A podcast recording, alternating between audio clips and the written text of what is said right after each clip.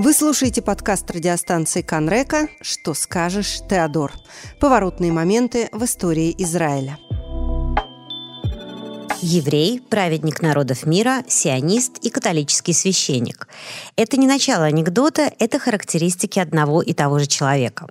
Имен у него тоже много. Освальд Руфайзен, отец Даниэль и Даниэль Штайн – переводчик. Так, по крайней мере, называет его в своей знаменитой книге Людмила Улицкая. А история, которую я хочу вам рассказать, произошла в те стародавние времена, когда судебный активизм уже был, а ругательства такого еще не было.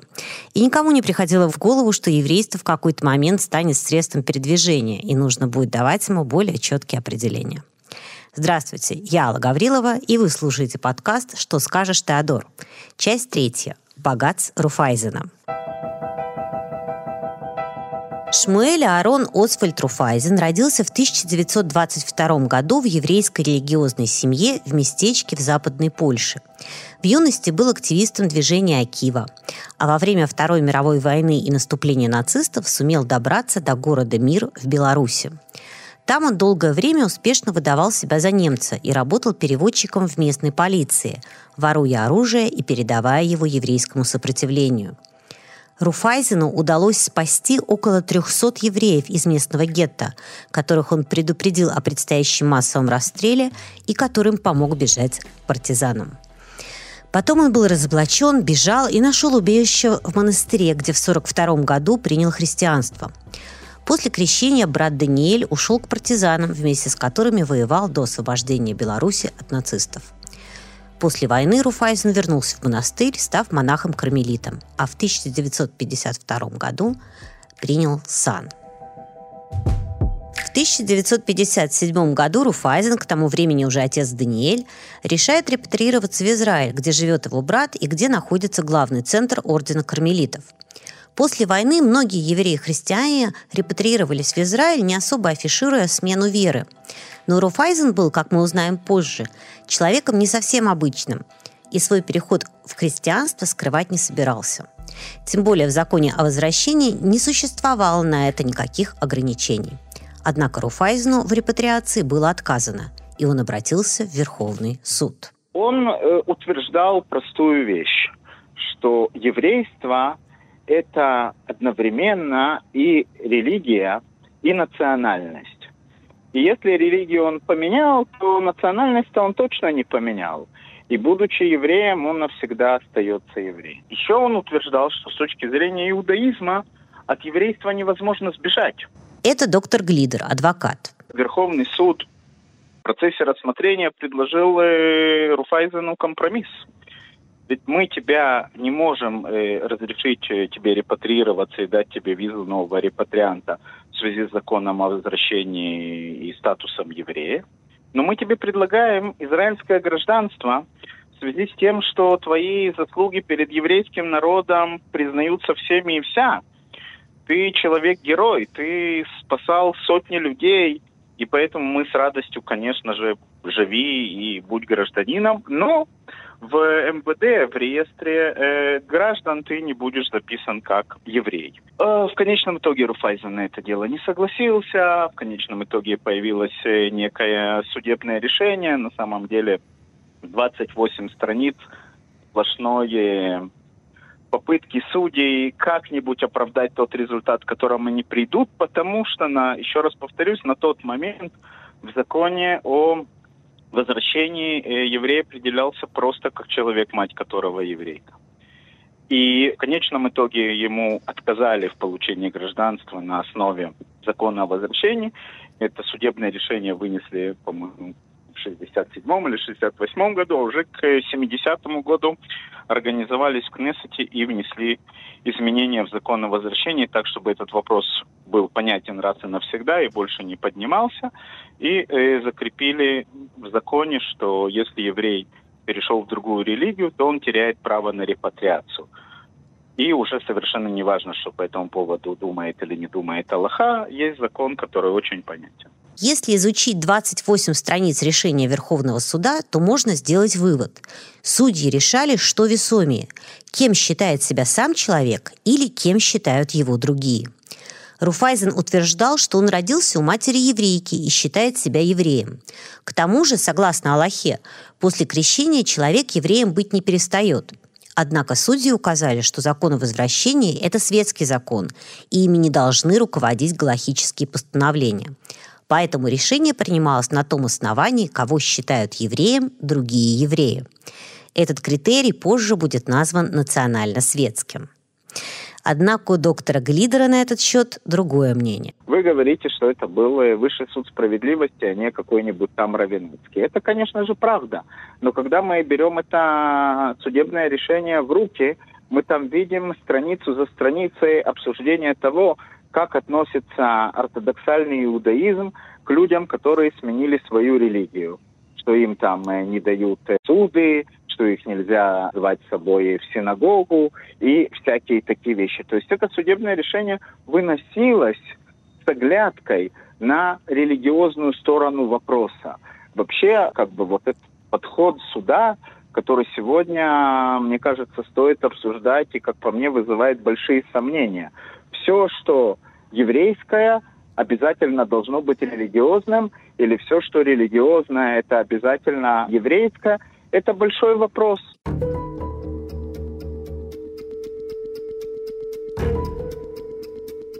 Итак, в связи с этим судебным решением, которое получило название «Богатство Руфайзена», в 1970 году была принята так называемая поправка 4 бет к закону о возвращении. Поправка гласит, что еврей – это человек, рожденный у матери еврейки или прошедший гиюр и не принявший другую религию. Таким образом, был узаконен один из первых примеров судейского активизма, появление которого сейчас приписывают Аарону Бараку, ставшему председателем Верховного суда только в 1995 году. Тем временем Освальд Руфайзен, а точнее отец Даниэль, обосновался в Хайфе, возглавив ивритоязычную христианскую общину города.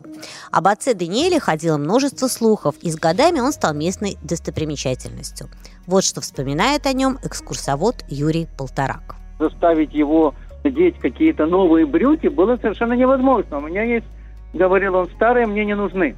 Поэтому его друзья ему покупали, скажем, какие-то джинсы, их стирали и приносили ему, и вот мы тут вот нам дали, пожалуйста, можешь э, пользоваться. Вот вплоть до таких вещей. Но биография отца Даниэля связана не только с городскими легендами.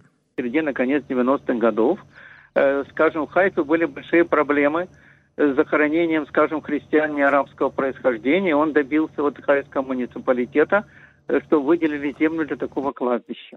И, кстати говоря, он там и сам-то был впоследствии похоронен на самом деле был знаком с Иоанном Павлом II. Они вместе учились э, в, э, в Польше, в Кракове, в семинарии. И действительно дружили. И я помню, как он мне рассказывал, что вот я очень хочу, чтобы королик, он короликом его называл, да, он же король Войтыла, вот он приедет в Израиль, я с удовольствием приведу его, значит, в монастырь кармелитов, но, к сожалению, этого не произошло, потому что Э, Руфайза номер 98 году, Иоанн Павел II приехал в Израиль в 2000 году.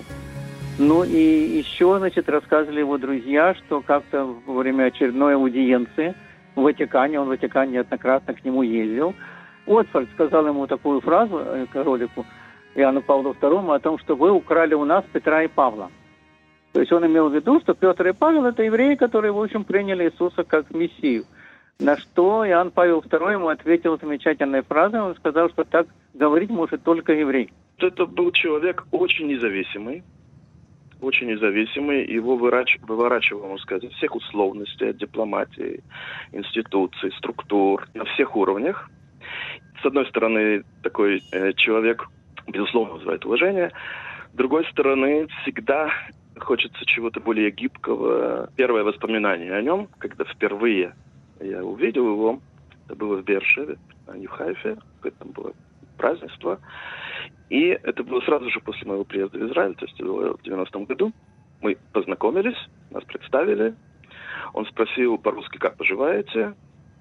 Я ответил, лучше всех. Ну, обычно это такая бессмысленная фраза.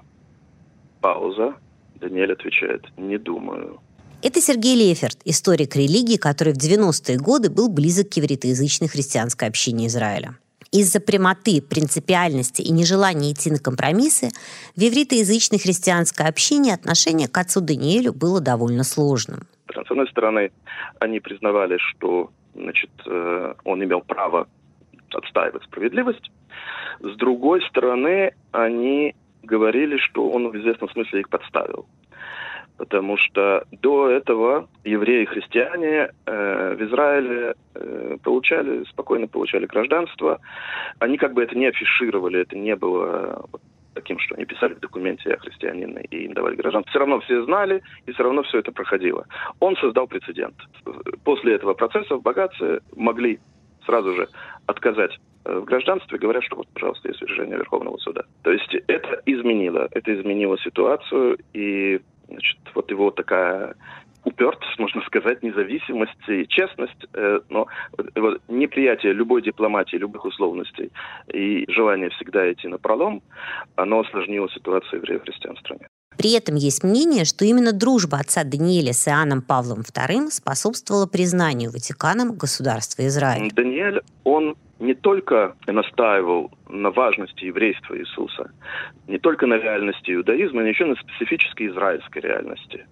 То есть он, наверное, помог Иоанну Павлу понять, что э, признание государства Израиля – это нечто очень важное.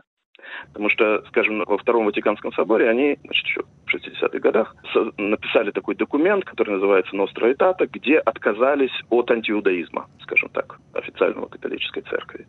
На этот документ еврейский мир особенного внимания не обратил, израильский тоже. Потому что это как бы внутренние дела, это теологические споры. Тогда как признание государства Израиля – это то, что действительно понятно всем и мгновенно меняет отношение к государству, да, конкретный шаг. То есть, наверное, он, он помог Иоанну Павлу понять, что нужно решиться, нужно пренебречь всеми теми, кто говорили, были против этого э, шага, и что 50 лет – это достаточный срок, чтобы признать государство Израиль.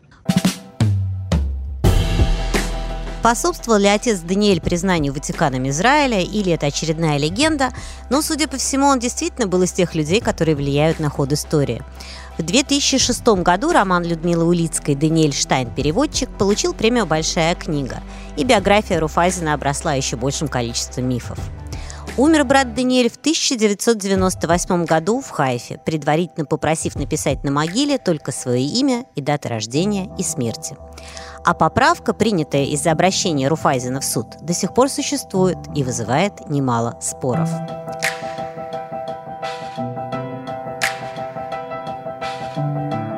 Вы слушали подкаст «Что скажешь, Теодор». В подкасте принимали участие адвокат Игорь Глидер, историк Сергей Леферт и экскурсовод Юрий Полторак. Продюсер программы Йоси Мирзаев, звукорежиссер Леонид Изаков, редактор Олег Клоц.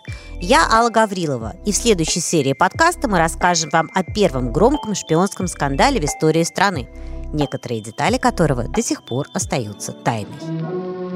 Będziesz jeszcze dość tych niedziel miała Co ze mną będzie, któż to wie? To ostatnia niedziela, moje sny wymarzone, szczęście tak upragnione.